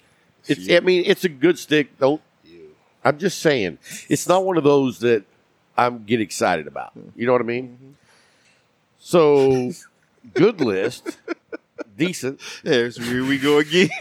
So I smoked a Padron 50th. No, I'm just kidding. I'm kidding. I haven't had one of those in a while. If anybody wants to send us one, 2, 3. Anyway, no. Notice he said us, and they will wind up not being with us. So I don't know if you know this, but Nick our guest today is the guy that sent the Wonderlust and Black Irish to us both. I didn't know that. And I smoked yours. I still say thank you, sir. Me too. The problem goes with him. I'm like, what was that? What was the bubble gum that they double mint? You're not right, man. You are not right. Did you ever see the double mint commercials in Spanish? No, those were great. Did you, Larry? Those are great. I used to watch a little Telemundo. The girls on there were hot. Oh my god. Anyway, enough about that. My list is right out the gate. I smoked the Long Live the King Lancero. I smoked another one, and the first one was really good. I felt like I had to baby it, but I enjoyed it. The next one, I was like, I'm not babying it. I'm just smoking it. Gotcha. And then when I didn't smoke it, it went out. Gotcha. And so it kind of frustrated me. But this week, I didn't like focus on going slow, but I intentionally just didn't smoke it too fast. Gotcha. And it was a good experience. Gotcha. I'm still not a Lancero guy. Just not, but it was, you know what? I got it. I'm going to smoke it. I got you. But the blend on that is really good. Yeah. Have you had one? Yes, I have. Okay. Did I give it to you? Yeah. Okay, good. And I'm thankful. That made up for all the other ones I took. No. It smoked. Where you could give me a cigarette from 9 till I'm 59. I mean, cigar from 9 till I'm 59, and it still won't make up for the ones that were supposed to be for me and never made it. You sound bitter. I don't sound bitter. I sound truthful. Oh, barely truthful. So my number 2 this week was a special cigar. I think I gave you one. I know I gave Larry one. And it's the Riata in the new Vitola. I didn't know we could talk about that yet. Yeah, it released Monday. Okay, because that would have been on my list if I could have if I'd known I could have talked about it. Well, you didn't know, and it's on mine. Yeah, I see. But dude, changing the Vitola, it just opened up the flavor profile to me. Yes, it did. I always liked the Riata, and to me. You remember what I said about the Medaglia in the extended Corona size and the Toro? It's like smoking two different cigars. Is. And that same is too. Same yep, with that the Riata. Yes, sir. If you guys want to really see how much difference a Vitola can make in a cigar, smoke the regular Riata and then get the Corona Extra. Because, dude. The only thing the same is the band. No, they changed the band. Just the Riata. Yeah, right. Riata. That's the only thing to say. Everything else is a totally different stick. It reminded me of smoking a smoother Medaglia. It still had, to me, it amped up the flavor profile of the Riata, but it maintained that smoothness. Creaminess that the Riata's known for. Yeah. I mean, I give you that one, yeah, dude. Yeah. I mean, and so for me, dude, having the Medaglia and the Riata in that Vitola both in my humidor, it's like, you know what I mean? Which one did I grab today? Right. Which one do I grab today? And you mean today? You mean which one do I grab before lunch? Which one do I grab after lunch? Yeah. See, I can tell my doctor I smoke one in a week. I just smoked one last hour. Yeah, when I was talking to my doctor about smoking cigars, he your was brother, like, the doctor? No. My other doctor. Your other doctor. So he was like, the nurse. I thought you said the nerve. No, the nurse was like, do you smoke? And I'm like, yep. And she's like, well, how many packs of cigarettes do you smoke a day? And I was like, I don't smoke cigarettes. I smoke cigars. And she's like, oh, well, that's just as bad. And I was like, not eight. I said, and I know because I used to smoke cigarettes. I smoked cigarettes for 24 years. And if I got up from this chair and walked to the pisser, I'd be out of breath. Seriously. Cigar? You're not that way. I have no out of breathness except for this gut that I carry around. Out of breathness. Out of breathness. That's a Lubuckian term. I'm writing a book. It's called Lubuckian. You're going to make $1 million off of it, bro. Lubuckian vocabulary. That's right. It's the handbook for if you ever go to Lubbock. You know what I mean? So you'll be able to be seen as not an outsider. Certain words will keep you safe. You know what? I'm talking so much that my cigar keeps going out, and that's very disappointing because it is a good cigar. Yeah. Yeah. So anyway, he doesn't want to waste any of his cigar. No. It's like alcohol abuse. You drop it, that's abuse. Larry's shaking his head, y'all. Yeah, but anyway, I was telling you, I was at the doctor. The nurse didn't like it, but my doctor came in, and he's actually pretty cool. Mm-hmm. He was like, so it shows here that you smoke cigars. And I was like, yep. And he was like, all right, well, I'm not going to tell you what to do on that. Yeah. And I was like, do you smoke cigars? And he's like, yeah, on occasion. And I was like, you ever been down to the Leaf? And he's like, oh, yeah. And I'm like, well, you ought to come in the back. I said, we do a cigar show. Yeah. And he was like, really? Yeah. And then he knew that I wasn't going to hear it. Yeah, there was no reason for that conversation anymore. Right. Now, you know what? I just had a really twisted thing. And I'm like, you know what? I'm going to spare everyone that. Please. Jesus, thank you. We don't need to mention anal on every show. Man, you know what I mean? You did anyway. Well, the doctor asked me. No, I'm just kidding. So anyway, my last pick. 2 fingers of 4. No, hey. I don't want to. I'm sorry I even went there. Hey, see, let me tell you something. So I go in there and he's putting on a rubber glove that comes up to his elbow, and I'm like, "You got a horse coming in here later?" sorry, folks. Oh my gosh, man. Anyway, you brought that out of me. I'm I'm so sorry. Anyway, so. Oh, enough about the doctor. Dude, can we get to your number one? Yes, that's where we were headed. Yes, sir.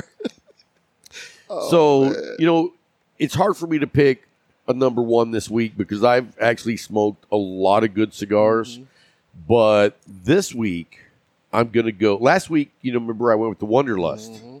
This week, I'm going with the Black Irish. Whoa. Yeah. Hold up. It was yours. Made it a little better. You got to be kidding.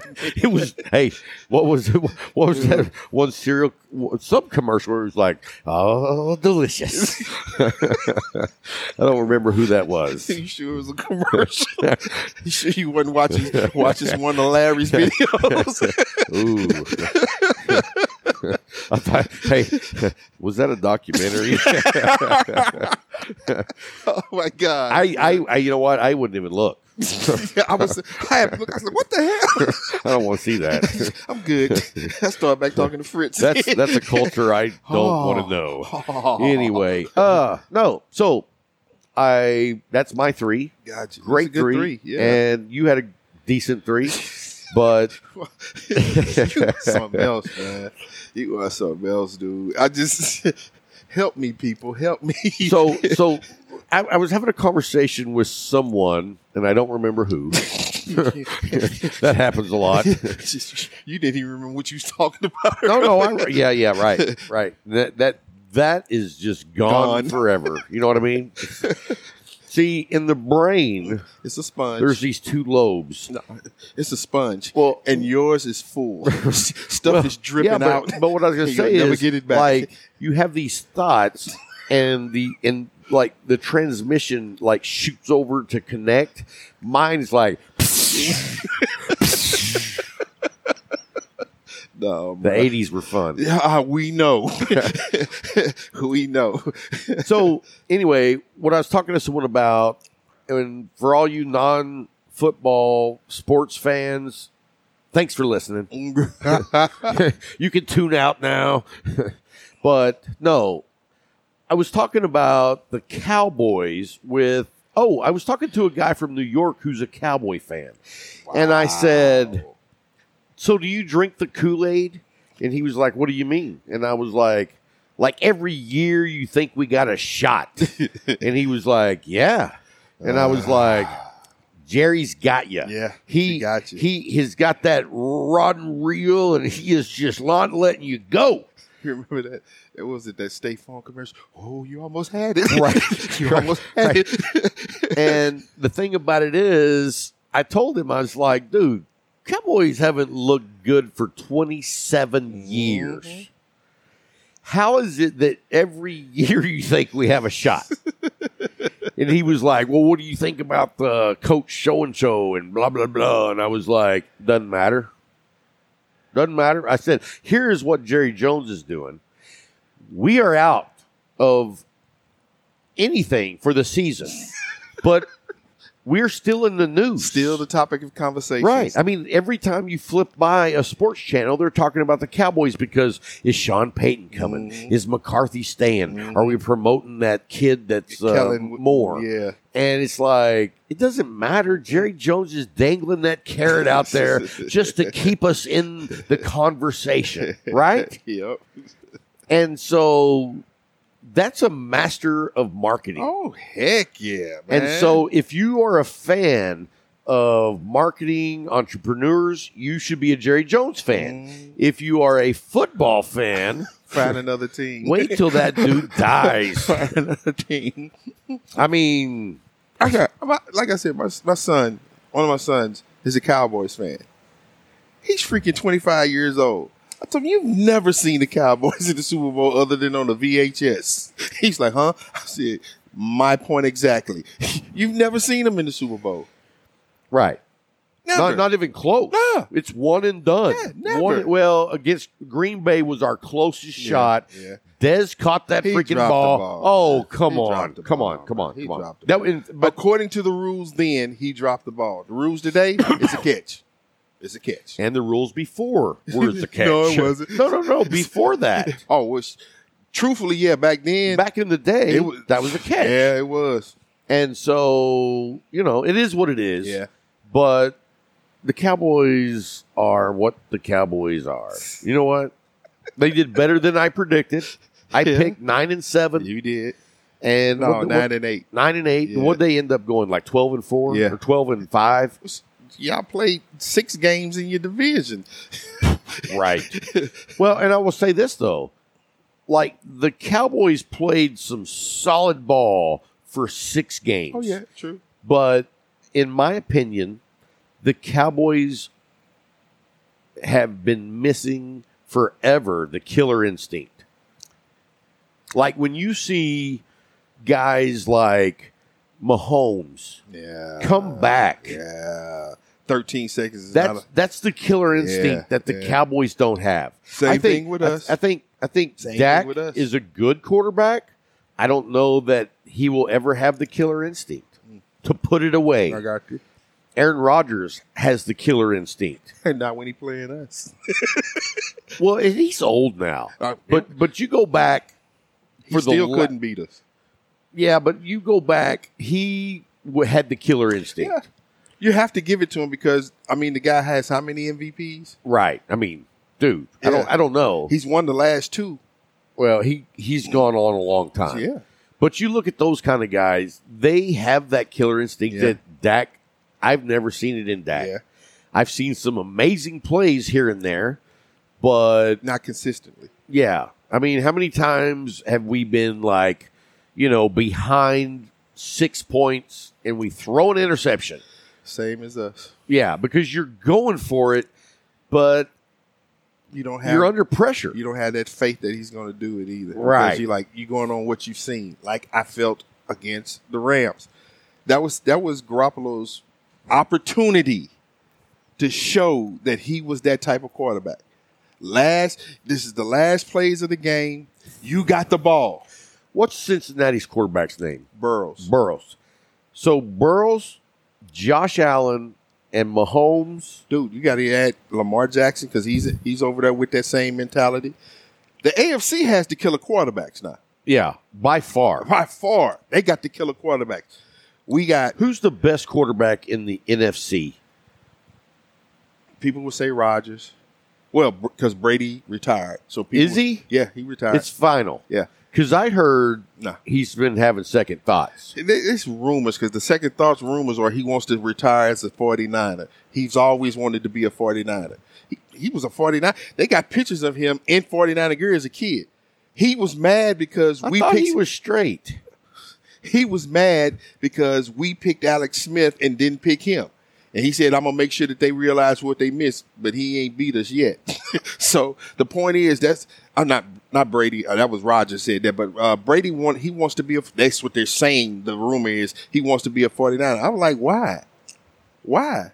Hey, but you take him over who you got right now? Come on. Oh, man, I would take the quarterback at Abilene High over Garoppolo now. What you're saying is, you might put me in. Dude, for real. That would be a disaster. Larry, and he don't even like football like that. Get back there, bro.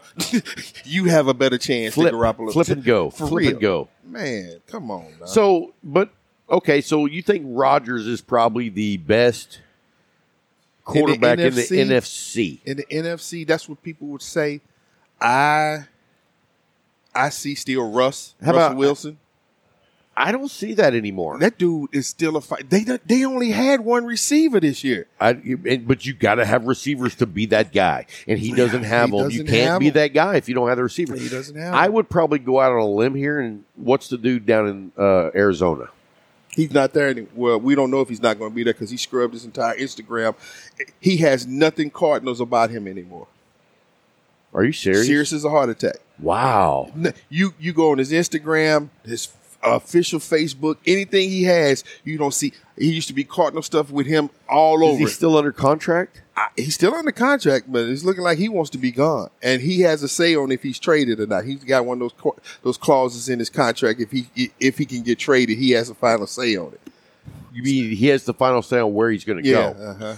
Well, that doesn't really give you a lot of leverage, because if I don't want you to leave, I just say I'm not trading. True. And when your contract is up, they put that franchise tag on you. Right. And, you know, I mean, and the way the NFL is structured now, if you hold out, you're losing money, bro. You're losing it. I mean, like dollars. Yes, sir. And you know what? And I don't have a problem with that. You signed a contract. And if you're not paying, you're not working, you don't get paid. Right. I'm 100% with that. I signed you to a contract. I guaranteed you this amount of money. Mm-hmm. If you play. If you don't show up, I'm not paying you. If I don't show up to work, I don't get paid. Tell the truth. I mean, if I don't show up, they're going to be like, you're done. You're done, bro. So I don't have a problem with that. Woo! J-Man, Spider-Man. Anyway, guys, that's going to wrap up. No, it isn't. What? We got 3 sponsors we got to talk about. 4. Well, we got talked about the Leaf. We've been talking about the Leaf all show. Okay, fair enough. Hey, guys, don't go anywhere. We got sponsors, and I want you to support our sponsors. Yes. And I'll tell you this. Yes. If you like the show, first of all, you can become a Patreon and support the show directly. Talk about it. We do an extra bonus show for those guys called The Luck. Yeah. The LUC, which is the Light 'Em Up Crew, CRUE, like Motley Crue. Yeah. So look down in the show notes, and you can become a Patreon member. We also have a Discord where you can come hang out, shoot the breeze. Lord, dude, yeah. I peek in. You know, this week I got my ass kicked at work, just straight up. I didn't have time to peek in much, but holy crap, those guys are just blowing it up. Going off. They're having a herf right now. They are? Right now. When we're done, I'm going to jump on. Got you. So anyway, support our sponsors, too. We got Case Elegance that makes some of the most amazing, and they're going to donate your Foot Locker humidor to the Cigars for. Oh, Michael Slate, the founder of Case Elegance, he's also going to be a guest. Yes. And so that's one of the raffle. Dude, you're raffling to get a badass humidor. And that's just one of the many for our streamathon. Oh, man. You know, I originally called it telethon, but now it's streamathon. But yeah, look down at the show notes. Go by, check out Case Elegance. If you buy something from them, make sure in the code you put in Cigar Talk Coin. Yeah. get a discount. You get a coin with our logo on one side. You flip it over. It's got their logo. It's a badass challenge coin. Then you got Mezcalef cigars. Mm. And if you're not down already smoking the Riata, go check it out. Yes, dude, sir. That is a moneymaker. Get both Villatolas and you'll see. You'll see. Absolutely. And the funny thing is, I already liked it. Yeah. But it's a totally different stick now. They should have called it Riata 2. 2.0. Right. Because it's a different stick. It is awesome. Yes, sir. I love the fact that you get so much more flavor, but you maintain that creaminess. Mm-hmm. And, wow. It's a home run. It is. And I'm going to put a link down for you to go by and look. And also, you can order those from the Leaf. Yes, sir. They do the ultimate inventory. Yes, sir, so you can order a box from Jay, and they just ship it straight to you. To the house, is what Jay said. So then we've got Tabanero cigars. Tabanero. You know, I posted a picture of Tabanero cigars, and a lot of people that follow us commented, dude, I finally got one of these, and holy shit, it's good. Yes, sir. It was like, and they even said, not only do I love this cigar, I've been turning other people onto it. About. And I'm like, thank you. Because we know what we sponsor. Right. And let me tell you a little something. So I was talking to one of our Patreons. I'm not going to give any names. But he bought a product that an influencer recommended. Mm-hmm. And it was expensive. Ooh. And it was not good. Ooh. And he said to me, it's even worse. I wish more people would go the Cigar Talk route when they find sponsors, because, and I'm telling you right now, a lot of people do it. You have people that they get offered money or products, and they're like, "Yeah, I'll promo that." Mm-hmm. I mean, it's money in my pocket. Why wouldn't I? Why wouldn't I? Because I'm not going to do that. No, we are on a constant hunt for new sponsors, and I'll tell you what. It's hard to find. It is. Because the qualifications that you have to meet to be our sponsor. Cigar Talk sponsor, yes, sir. And you know what? It's like, I wish we weren't so damn picky sometimes because we could use the money. But we are picky because I'm not going to put my name on something that I don't believe in, period. I can't do it. I refuse to do it. I will not do it. You know what? I just it's not something that I would enjoy. Yeah. When you have to sell something that you don't absolutely love, then it makes it an issue. It's for starters, it's not authentic. Nope. And if there's anything that I hope that we are is authentic. Yeah. And you know what? We're not everybody's cup of tea. I'm well aware of that. We know that. We're not even everybody's cup of bourbon. But if you like authentic and you like hanging out in a lounge shooting the shit, you're probably going to like the show. Yeah. If you like seeing dudes get drunk, all right, let's stop with the comparisons. But no, that's... Let's go back to Tabanero. Look down at the show notes, and you can call up the Leaf. They carry Tabanero, and I'll tell you this. Tabanero's a sponsor, and when I come to the Leaf, do you know how often I pay money out of my pocket for them? Yes. All the time. I mean, I did that today. Yep. I did that yesterday. Because when I come in, I'm like... I'm going to smoke this. I'm going to smoke that. Oh, and I'm going to smoke a Tabanero. Bam. Mm-hmm. And people don't understand. The sponsors we have are items that we use. We love. Absolutely. That we love. Like you said, we find it, we love it, then we go to them. It's not the other way around. Right. It's not the other way around. And you don't even know, like, how many people reach out to me and say, hey, man, y'all have sponsorship things open, and I'm like, Not at the moment. Not at the moment, bro. We'll get back with you. And you know what? And I mean, maybe. I mean, I don't think our criteria is too high standard. It really isn't. It just has to be something that we love, but that's the problem. Well, I mean, so I love a lot of cigars, but those cigars don't always meet the criteria. It has to be something like I have a checkoff list.